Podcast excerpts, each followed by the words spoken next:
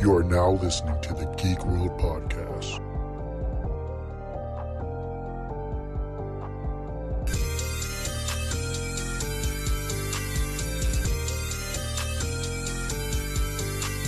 You're, listening to the Geek World Podcast.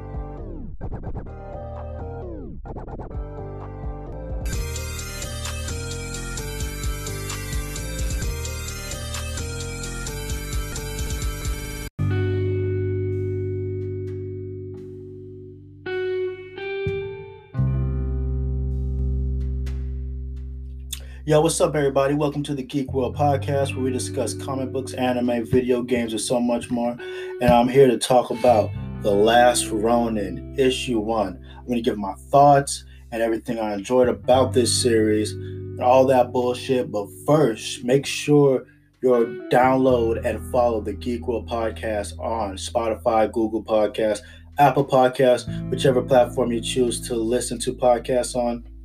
And if you are listening to this episode or pod on Apple, be sure to rate it five stars. It helps the podcast grow and it costs zero dollars. I'd greatly appreciate it. All right, so boom. I want to first start off by saying for those who haven't read it, there will be spoilers. So let me just say, yes, I do recommend picking up The Last Ronin. Like a $5 bill on the sidewalk. Pick it up and enjoy this shit, man. This was a really dope read. Um, whether you're a casual Teenage Mutant Ninja Turtle fan or a diehard fan, you gotta pick this up because not only is it a great series and a great read, but also the original, the um, the original people who worked on uh, Teenage Mutant Ninja Turtles, the creators, the OGs, they're they're they have a part in this story. So definitely pick it up because this is gonna be one of the uh, better ones, in my opinion, of course. Also, with that being said, let's go ahead and dive into it. So, the last Ronin, we don't know who this turtle is. It's the last remaining turtle out of the brothers. Um, I talked about this a while back on on uh, I think it was an impression I did about the comic, and I said it would be a toss up between Michelangelo or uh, Raphael, who would be the last Ronin. And I was leaning um, now, like I was leaning towards both of those because it, it, it fit when from my perspective, that's what it fits who could be this character. And in the end, it's revealed that it's Michelangelo. And the story leading up to how he's trying to uh, get revenge for his brothers, uh, get his honor back, and then you know he suffers from loneliness, talking to himself and thinking that he's talking to his brothers. Also, uh, him dealing with like the depression that comes with not living up to Master Splinter that he's feel like because he's very hard on himself. And it's like yo to see this goofball character that we all know of turns into this serious type of Dark Knight um Logan lone wolf story it's very very good and a very um good plot twist to the whole TMNT franchise. Because for a while I've been saying like how many times it's gonna be the same old story? Like the the Teenage Mutant Ninja Turtles going up against the Shredder, going up against the Foot Clan. You know, we need brand new, something fresh, and this this is a step in the right direction. Uh, darker twist, blood, gruesome action, doesn't hold back, R-rated. I need okay. I need this to be a movie or a TV TV series. Somebody has to pick this up because this was such a great read. Definitely, if you're trying to get into a darker version of the Teenage Mutant Ninja Turtles, definitely a pickup. And like I said, like even if you're not a fan of the Teenage Mutant Ninja Turtles, I feel like you could still enjoy this because it's still a good read. Uh, let me give my thoughts about the artwork. Yo, the artwork is damn near perfection. I mean, the details on the faces and the backgrounds, everything is like up to par. I like how it really captures the color schemes really captures the theme of the story because it has like black, dark, and also like brownish, earthly tones. That's it, it gives this vibe of like, yo, this is going to be a grim tale that's going to be uh that we're about the we as the readers are about to get into. And then not only that, let's talk about how the last Ronin's design. I really fuck with his design. He has all the the um the other turtles' weapons on his back, plus his own.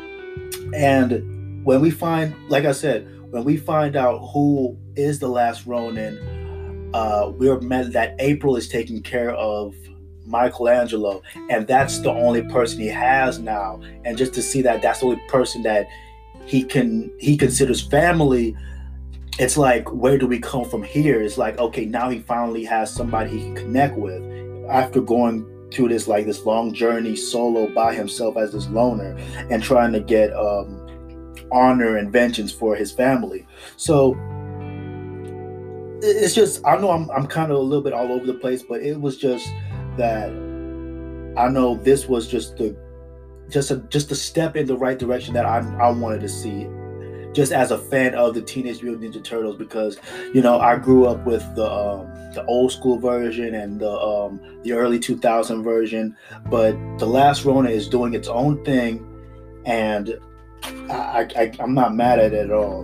Um, another thing, back to the art designs. Uh, if you do cop the physical version of this, which I highly recommend you should, I feel like it's a good collector's item. If whether you're a comic fan or a turtle fan, uh, in the back of the of the comic, you can see there's other like alternate covers that they have for the last Ronin, and like the, the other ones, it's really really dope, really detailed. A lot of um, badass designs on this, and it is that gas. So whether I say if it's gas or ass, definitely gas. And just like even the backside of it, like it has this like red and black R that stands for last run, and Like you, you can just tell this is going to be so damn dark and just it's just freaking awesome, bro. I fuck with this shit so hard. So overall, my thoughts on the um, issue one of the last Ronin. Definitely a dope read. Four shells out of five. It's that gas. Pick it up. It's really dope. Look out next week. I will be dropping um, an episode about issue two, and I'll be going deeper and uh, just give my thoughts about that one as well. But definitely pick this up. Uh, I fuck with it a lot. I like the direction that the franchise is going in and that they brought back the original creators of the Teenage Mutant Ninja Turtles to be involved in this. Because what's a good series without the OGs who started it off first? But that's all my thoughts about the uh, last Ronin issue one. Uh, I can't wait to talk about issue two. Uh, let me know your thoughts. Are you going to pick it up? Did you read it? What was your thoughts about it? And who did you think the last Ronin was? And do you think that Michelangelo is a good fit. To me, I feel like yo, it's a good twist to see like this this silly character to be more serious, but that's just me. Let me know your thoughts. You can keep the conversation going on Twitter at melodic underscore 954. Make sure you're following me on TikTok. Like the Facebook page, Geek World Podcast. Follow the Instagram page, Geek underscore World underscore Podcast. All that bullshit. Uh, thank y'all so much for listening. I'll see y'all in the next episode. Stay safe. Peace.